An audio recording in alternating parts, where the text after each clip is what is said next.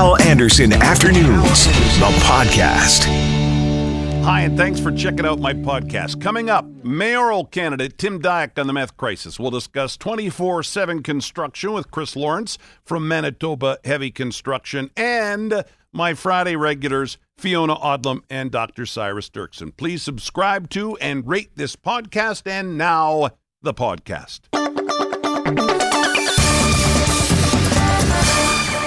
Tim Dyack joining us now to talk about the meth crisis. Have you, have you been listening, Tim, to C J O B this week with all the experts and the various stories and stuff on the meth crisis? Or I guess you're dealing with it every day out there on the street. Maybe you don't need to hear it as much as others do. Well, I, I have been listening, and I have been working. So, yeah, uh, yeah you're just... Uh. You want to lose the headphones? Sure, yeah, yeah they, take the headphones on. Off. That's fine. You can turn it up right here if you want to. Oh. Want but you don't need that no, headphones. I'll do this. Let's talk about uh, the meth crisis. So what would you – Jenny was out yesterday. Jenny Malkaluk was out yesterday and said, we need a task force. What would Tim Dyack do as mayor of Winnipeg? Well, task force sounds good, um, but that's not the answer. Uh, and the deployment of police resources has to be at the discretion of the chief of police. I was involved uh, with a task force. Uh, Operation Clean Sweep, and it was good for a geographic area. It won't be good for citywide. It has to be concentrated, targeted, twenty-four seven police presence. And we, as a city, I wouldn't want to live in a city like that. And secondly, it's uh, it's only effective in the short term. It takes care of a spike in a problem. This is a long-term problem, and it won't be solved just with police presence. Um, and I, I don't say that by by uh, academic or theory, I, by practice. I've been doing this Uh, meth arresting stuff for twenty years. We do drive up the price at times, and we do have an effect, but we need we need everybody to come to the table. And it's not as obvious. For a lot of people go, well, okay, so we're going to get health on board. Well, yeah, we can, we can get uh, nurses in hospital and different levels of government. But I think what you've done this week, the C J O B has done this week, is exemplary. It is exactly uh, a, a large component, um, the media. Education. Because it has to be about education, a big part of this, right, Tim? Well, if you're going to be proactive, it's education for sure. And um, I don't know if you're familiar with that, uh, that I think it was H B O put on The Wire, and they brought out each season was a, a viewpoint, and the media was a viewpoint. And that, that series is good education for how, um, as a community, mm-hmm. we should be looking at addressing methamphetamine in our city. Yeah. Do we need more Uh, cops on the streets right now? Is that part of the solution? I know it's not, you know, we can't arrest our way out of this. Everybody says that, but is it part of the solution? Do we need more cops right now to deal with the crisis? Uh, we have cops. We need the cops on the street, not doing the administrative end. So we mm. need to streamline information systems. So yes, that part of it, to get the police out so that they can engage, that's correct. But once we engage somebody who's in meth psychosis, that's where we get bogged down. Yeah. And that happens, uh, I would say, in my area, and again, I only monitored a, a radio for the North End a half dozen times in a shift. We'll have something that on the radio you immediately know. It's a woman jumping in front of cars, male running down the street with a club, an axe, a knife, mm-hmm. some sort of weapon, up on a garage roof, acting erratically. The nine one one, check the well-being calls. There's people breaking into my house, and I'm in the closet with a knife. Yeah. Uh, those are, it's um. It's it's overwhelming yeah. now. So let me hear your elevator pitch then. The meth crisis in Winnipeg. Go. Elevator pitch? Elevator pitch. You know, that's where you and I get on an elevator and we're going to the next floor, and you've got that long to give me Tim Dyack's idea of what needs to be done with the meth crisis. This is a huge problem. I get it. Right. But, but you know, Jenny says task force. That's the headline mm-hmm. uh, with her. What What is your headline? Uh, at the City Hall, when I showed up for uh, for the, uh, I guess it was a, a purple ribbon, um, you know, and it was to show cohesiveness or, or support for those who have lost uh, children through addiction. Yeah, I was quoted, and I stand by that quote. We need a fifty to one hundred bed secure facility. Anything that we do now um, has to be, it has to incorporate the safety of the public, the innocent, the uninvolved. That's the priority. Secondly is the priority of the workers. You can't have people in jeopardy because you have an unsearched person who's under the influence of methamphetamine, probably armed. Most of the ones I deal with are. And then you can look at the safety of the addicted and the person that we're treating.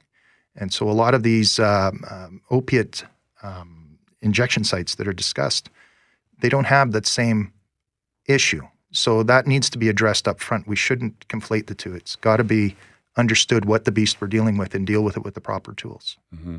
So is the elevator off the floor now? The elevator's off the okay, floor. Very, so that's, that's that, number one. Very good, though, in answering that quickly, and that's what I was looking for, because I think that's what people want to hear now. They don't want to hear the politicking. They don't want to hear the campaigning. They want to hear what you would do as mayor of Winnipeg to fix this incredibly huge problem right now.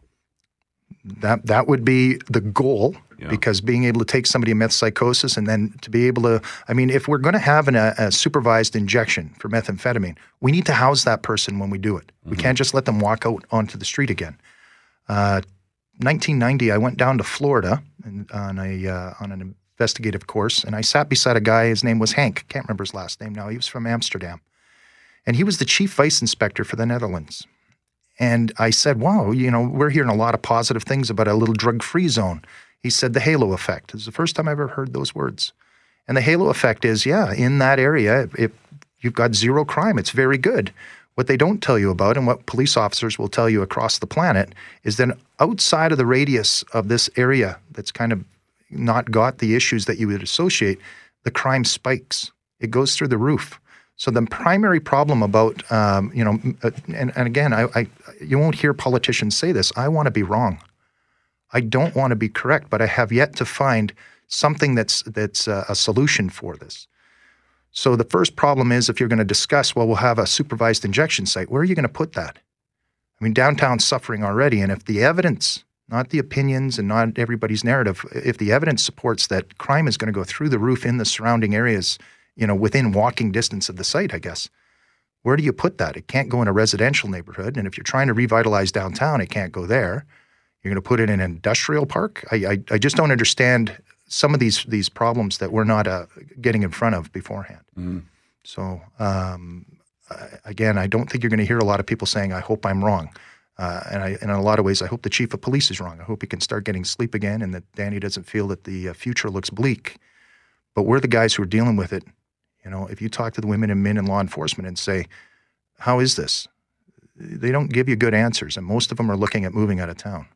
Something else I wanted to ask you, uh, and we're focusing in on meth, but but something else that you said uh, that I thought was kind of interesting, that police officers now, there are police officers on the streets of Winnipeg using a computer system that is older than them. The, the programming, yeah, uh, the computer...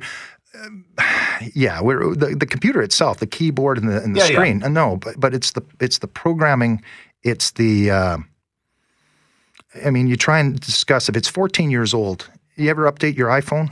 Yeah. I mean, it deliberately starts to slow down. Right. When I'm looking at a computer program that I got to press seven buttons to get something I should get immediately, it starts to lose credibility. I mean, mm. we have to use it. It's the only one we have. But we need to improve that.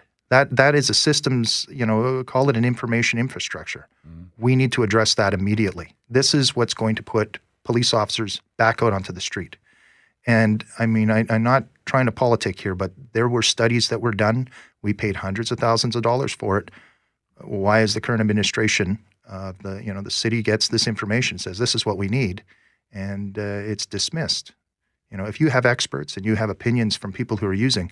Get those user groups and, and get feedback and improve the system. Mm. That would get more police officers out. I can tell you right now, uh, if you were living in River Heights, this is the solution that you're seeking. You want police officers. I used to do that job for many years in that area. We used to catch people, deter people. They don't come back the next night.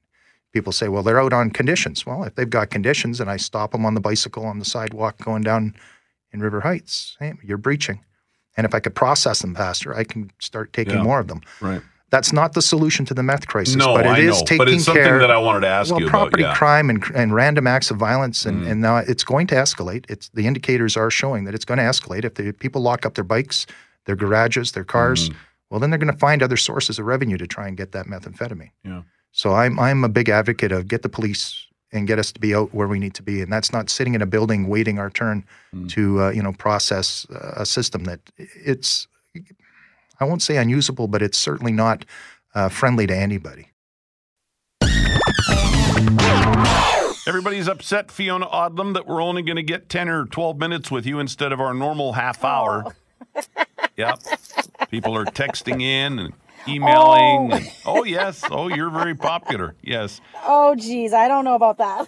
Hey, uh, I, I told everybody I'm I'm staying away from the lake this weekend. The weather's not nice enough. Jackie and I are going to mm-hmm. go and see A Star Is Born. Are you excited yes. at all about that movie? Yeah, I already saw it. Oh, and tell I, me, tell me are, about it. Okay, it is fantastic. I mean, it's a story we've already heard before. I mean, this is the third time they've remade this movie. Yeah, but well, I think it's actually one... more than that. But yeah, three, oh really? Yes, but three big remakes. Yeah, right. Yeah, but um, Bradley Cooper can sing. Like there is no doubt about that. You believe his character right from the second the movie starts. But how? There is a part in the movie where, where Bradley Cooper discovers Lady Gaga, as I like to call her. Yes. And um, she doesn't feel that she can be a, a big famous star because she's been told repeatedly over and over and over yeah. about her unsightly nose. Yeah, you sound good, but you don't look all that good. You don't look good, you know? You're made for the radio like you and me. Yeah. And so, you know, but there is a part there where Bradley Cooper touches her nose in such an erotic way. Really? It, it, it is a very defining moment of the movie. Mm. And it, it is very unexpected, and it's very sensual, and it's just so innocent. It's probably the best part of the movie for me. Wow. It's absolutely amazing. So yeah. that one thing that she has been told uh, is mm-hmm. not attractive about her, she, he makes it attractive. The, the most beautiful part of her. Hmm. And you don't look at noses the same. And and as someone who grew up with a bad nose and then had it cosmetically fixed, uh, I'm kind of like, oh, dang, I shouldn't have changed my nose. Yeah. Well, I really, and I'm and I'm not just saying this. I really, uh, I really think some of the most attractive things about people Uh, are the things often that others will, you know, criticize or point out as a flaw. Yeah. I, I think those, yeah. I think you embrace that stuff uh, if you can. Yeah. I know sometimes it's hard and some people have a hard time doing that. But no, I, I think you say, hey, this is, this is me. Yeah. You know? Absolutely. Like, I mean, look at Owen Wilson, for crying out loud. Yeah. Now that's a nose, mm-hmm. right? And that has not stopped him. That guy has had a huge career. And uh, so anyway, go see A Star Is Born. I give it four and a half out of five. Wow. You're going to love it. I just looked You're on uh, I just looked on Rotten Tomatoes, and I think it was the critics are giving it ninety critics are giving it ninety-two percent, audience is giving it eighty-five percent right now. So yeah, this is going to be a big, huge Oscar movie. The soundtrack is incredible. Mm. And this is the other thing, too, that you need to know about the movie is that these weren't these weren't songs sung in a studio and then dubbed in. They are singing live. Are they? They're wow. live singing. Isn't yeah, that something, it is eh? incredible. It's a really, really good movie. Whether mm. you like Lady Gaga, and I know you love Bradley Cooper because I've read your blog, Hal. You can't stop talking about him. uh, you're gonna, you're. This is the full value. Yeah. Do not wait to see this at home. Go to the theater. You need to see it there. Yeah, I'm not a huge Lady Gaga fan, but when she sings that song that's in the trailer in this mm-hmm. movie, I'm just like, oh, I get goosies as Jennifer for Lopez and, would say on uh, on American Idol. Ooh, I got goosies. And Brad I got Co- the goosies. And Bradley Cooper, first of all, incredibly uh, talented, mm-hmm. gorgeous to look at, but he is yeah. funny. He is a funny, yeah. funny guy. Yeah. Yeah, absolutely. Yeah, well, don't remember, we all fell in love with him with Wedding Crashers. Like yeah. that's, he was the jerk boyfriend, right? And mm-hmm. yeah, no, he's, he is crazy talented because he also directed this movie, right? Wrote and, it, directed uh, it, starred in it. Yeah, yeah, learned to sing. Wow. Yeah. Crazy. Hey, by the way, uh, by the, yeah, what did I do this week? No, nothing compared to that. Uh, Scott just uh, texted in, Scott at two oh four, seven eight zero, six eight six eight. Speaking of noses, Fiona says, if friends were noses, I'd still pick you. Oh, yeah, I thought adorable. that was uh, I thought that was kind of funny. Hey, a bunch of stuff and, and hardly no time to talk. So let me get to a couple things yeah. here. Okay. More than Let's one in three adults eat fast food every day. Who are these people? I don't eat. Do you eat fast food every day? Uh, no, but at least twice a week for sure. What is your go-to yeah. fast food item favorite? Listen, oh boy, I'm going to be honest. I go to K F C and I get the little um, pack of chicken tenders. Yeah. It's like you get six for ten bucks. I take them home and I chop it up and I put it in salad. Well, that's a good I, idea. I, I do. Yeah, I do that quite often, actually. And then, listen, I know that's disgusting. I don't care. I eat the McDonald's fries. I love it. Yeah. I love it. I, there are, I've yet to meet any fast food that I, I really don't like. Um, for some reason, though, and I don't know why, because I don't think it's, uh, I, I would probably say, well, I'm kind of waffling on this all over the place. I'll say A and W Papa Burger. Oh, okay, have you had the Beyond the Meat from A and W? Yes, it is excellent. Excellent. I don't even realize I am not eating meat. Yeah, it's really yeah. good. Yeah. Okay, but this is the question. We were we were talking about this in the newsroom the other day. Do you ever see anybody going to an Arby's? Like, no one goes no. to an Arby's, yet you you never see an Arby's closing down. That's true. Yeah. Or another one that I went to recently, and I was like, wow, I it was a Harvey's up the street here.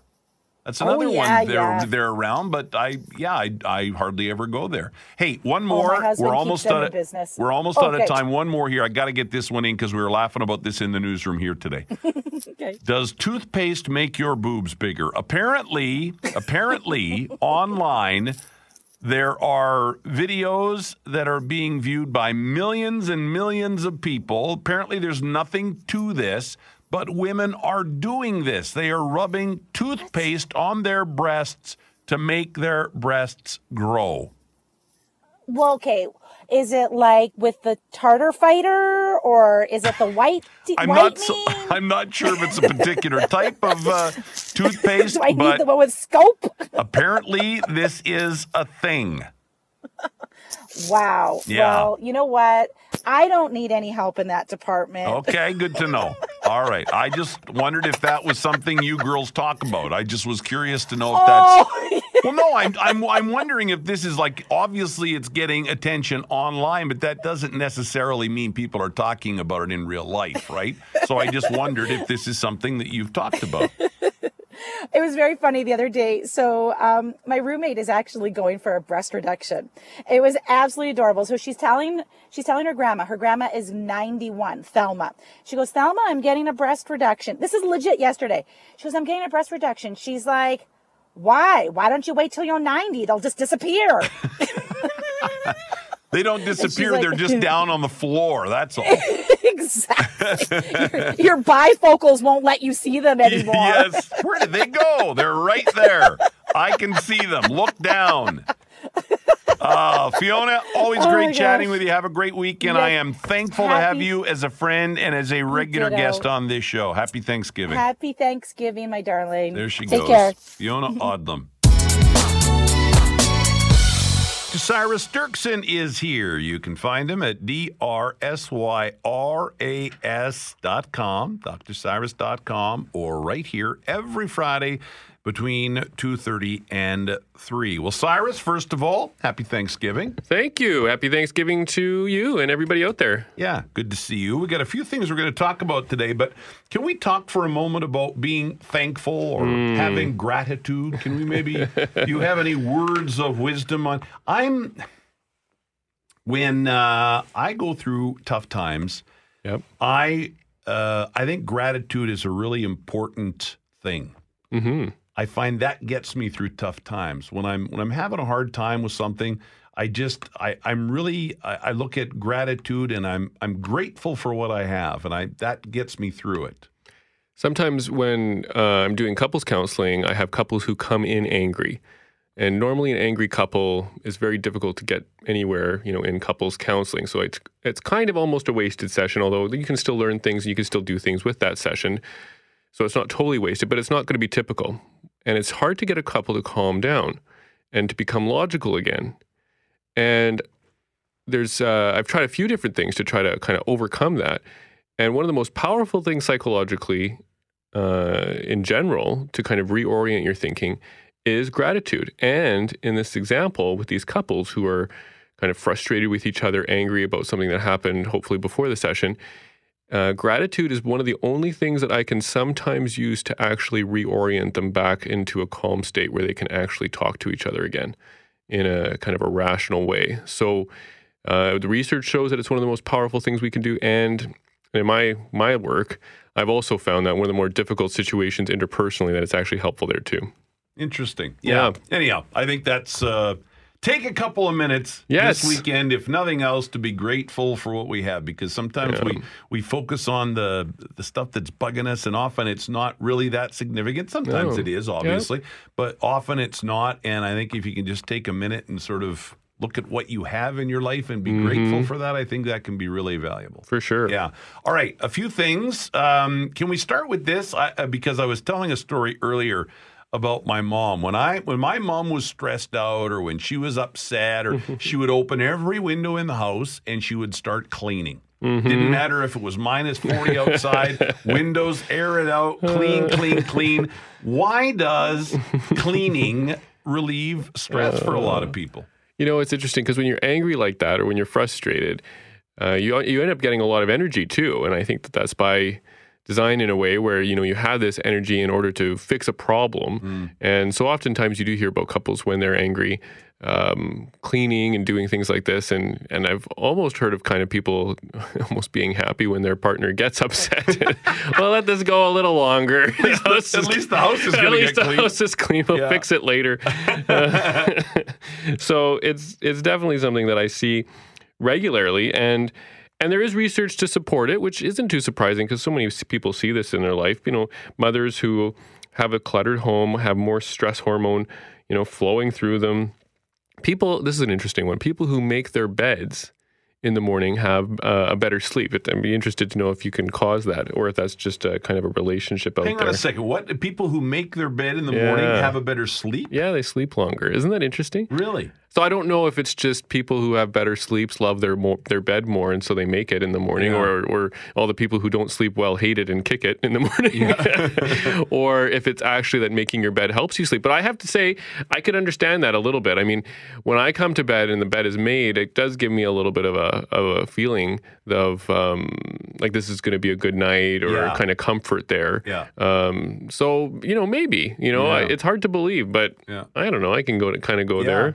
Yeah. Um, you know, uh, it increases productivity, uh, even in the home, and um, people eat better. Um, people uh, eat better when they have a clean home. So mm. there are these effects that we can see, and we can also see it in uh, in workplaces. The same kind of thing. People who work in open office spaces uh, generally aren't able to be as productive, as creative. Um, people who are kind of in more of their own office are able to focus more, uh, be creative more, and pay attention more to their work and be more productive. So you know, our environment really does affect us. People like landscapes and nature scenes yeah. more than kind of cityscapes. It really does affect our mental health. And, um, you know, you can come up with theories. I don't know if people have kind of really come up with a solid one that you can test, other than the fact that we know that this is something that's real. Yeah. And, uh, I mean, there are kind of things you can think of, like, well, you can find things easier. Uh, it seems that people who are more cluttered in their home procrastinate more. And if you procrastinate more, you lose money. Like sometimes some people have said ten to fifteen percent of your income can go to procrastination. You know, you don't go shopping, so then you got to eat out, so there goes some money.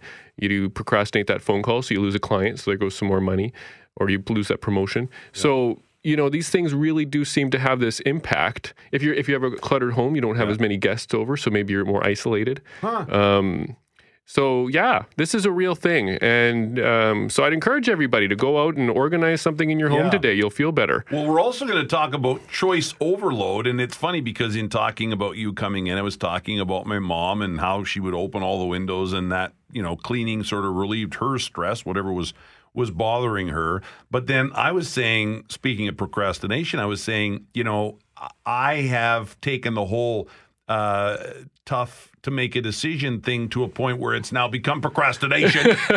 You know, it's like, oh, I, I am a, a kind of an analytical person. I like to think things through. And, you know, I find that I, I find better solutions when I take more time. Sure. Yeah. But I am now to the point Uh-oh. where I'm taking way too much time. Yep. And, and then I blow it off and go, ah, oh, well, you know, and now it's become horrible procrastination. Yeah. I, yeah. Well, I know that uh, there's oftentimes in my life where Uh, you know, you kind of have two options and you're trying to select.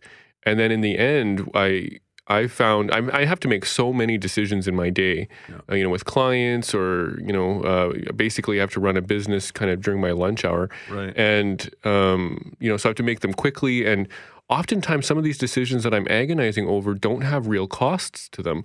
And it's just like, just make up your mind. And, um, you know, like uh, if you have to hire somebody to do a small job, it's like, you know what, just hire this person. You'll yeah. find out if they're good when you do it. It costs you, you know, a few hours of work, and you'll find out if they're good that way, rather than doing a, a you know, five reference checks and yeah. three interviews that take wasting up more, a bunch of your time, wasting a bunch which of my is time. worth money. Yeah, and and, yeah. and uh, so sometimes I find just making it, or sometimes these choices that people make it feel like it's such a big deal, or advertisers want you to feel like it's such a big deal, really make no difference at all, mm-hmm. uh, or hardly any difference, and you'll probably be okay either way. Yeah. And so just kind of rapidly, because it uses energy in your brain to make the choice. That's yeah. and, and that can kind of end up uh, costing you later. You talked about, you know, having uh, a cluttered house and, and how that affects you uh, and how you feel about things. Do you think the same thing goes for a cluttered mind? Oh, yeah. Like, do you think as we deal with issues in our life, whatever yeah. those issues happen to be, mm-hmm. do you think that maybe it gets better if we deal with the clutter in our mind or our brain mm-hmm. as well, do you mm-hmm. think? Or Well, you see this in people who have kind of obsessiveness or obsessive-compulsive disorder. I mean, how are you supposed to clean your house, if we're talking about something like that, if you can't get in the house because you continue to have to check the door? Yeah. Um, you know, so definitely if you are anxious, your productivity is going to go down for many reasons. Uh, you know, one is you, you can't make a choice. Uh, two, maybe you can't uh, concentrate. You can't perform as well. And so, yeah, these, you know, a cluttered mind being, uh, I mean, when you think about a very cluttered mind, somebody who's extremely anxious or, uh, you know, becoming depressed, they can't do anything anymore. Uh, they... Uh, kind of have to, maybe some people who are depressed have to lay on the couch all day, and they can become completely incapacitated by their thoughts.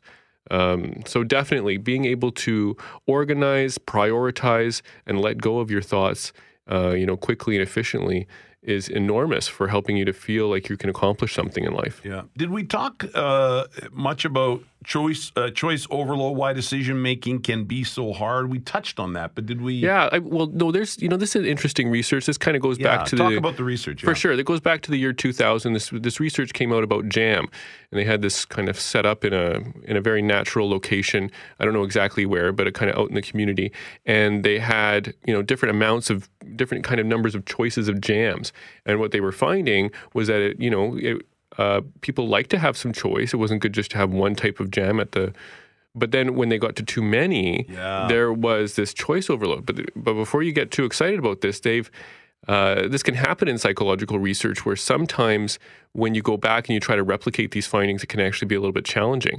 And so this is one of those where, you know, this initial research was really compelling, and it still maybe has some validity, but there's a lot of caveats. So Uh, when they actually have tested this, and number, because it was such a pretty impressive piece of research, people got really excited about it. I mean, all the stores out there, market only, and all the owners of companies yeah. and retailers is getting really, you know, excited about this research. So it was replicated a lot. And when they actually went and looked at the kind of meta-analysis, which means looking at the research, all of these different studies, they actually had trouble finding, you know, finding it at all, finding any effect mm. uh, for for choice overload. So I think it's there. Uh, I do after kind of looking at it, but I think that there's some, you know, caveats to this. So if you're presented with a lot of choices, it doesn't really matter as much if there's a lot of choices, if you already kind of know what you're doing. So if it's like, I like blueberry jam, and there's like a million different fruit, you know, jams out there, yeah. it's not going to affect you as much. Like, well, where's the blueberry? You know right, what I mean? Uh, right. Just give me that one. Uh, if you're an expert, it's not going to ex- affect you as much. So if you're walking into something where you're not familiar, a lot of the choices are really similar, and there's no real way of picking them apart.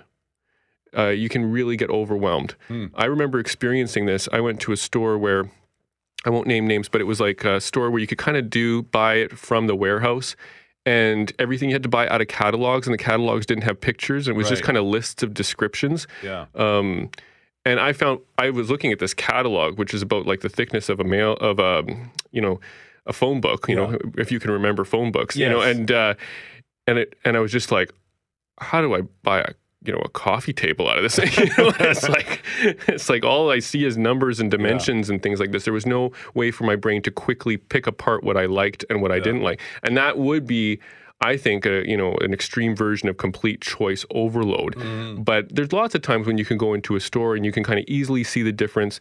You know what, you, you've been there before, you know what you want, and it's not going to nearly affect you as much. Yeah, but but what is crazy about the idea of choice overload, you you don't want, what's the right number, right? That's I mean, right. You know, you got one, sorry, I got one, right. Do you want it or not? That's right. Easy, right? That's more like the Costco approach, right? Like right. one more, one for each category. Here you maybe, go. Maybe two if you're lucky. Right, but but then, you know, but then too many is like, what's the right number? Right. Right? I mean, that's, you know, that that's the million dollar question. It's funny, because I think for me, I actually like the Costco approach, because I, I have too many decisions in my day. So I'm like, oh, you know what, I, I've, well, it's going to be a Costco commercial now. Like, I kind of like... That's okay. I like Costco. I kind of like the fact that they're not just giving me every option. They're picking the one yeah. that they think I'm going to like. Right. And then I just have to walk in and pick it off the shelf. And they don't want you to buy one. They want you to buy forty. yeah. Here, this is the one, and you're going to buy forty of them. So you'll never, ever have to make that decision again, uh, ever. For sure. Uh, in the news, you heard about Mayor Bowman's idea of uh, twenty-four seven construction, and I want to talk about that now with Chris Lawrence. He joins us on the phone. He is the president of the Manitoba Heavy Construction Association. Good afternoon, Chris. Thank you for doing this. Hi, Hal. How are you? Excellent.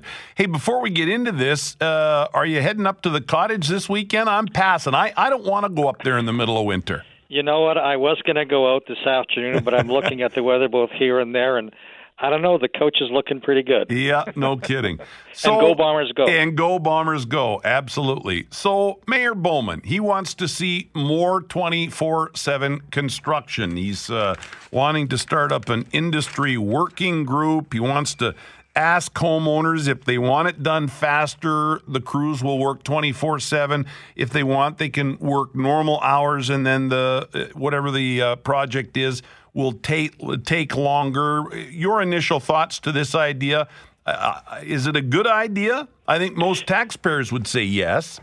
Well, I, I think that uh, establishing an advisory committee that would have the design consulting engineer, Uh, public works, uh, the heavy civil uh, industry, to look at ways that the city can accelerate the timing of its uh, budget decisions, the allocation of design work, uh, ensuring that bid opportunities are advertised early so that at the crack of spring we can get out and start uh, rebuilding uh, Winnipeg's infrastructure makes a ton of sense, and we're certainly there. Uh, to suggest, however, that uh, there be an across-the-board twenty-four seven uh, construction is simply not feasible.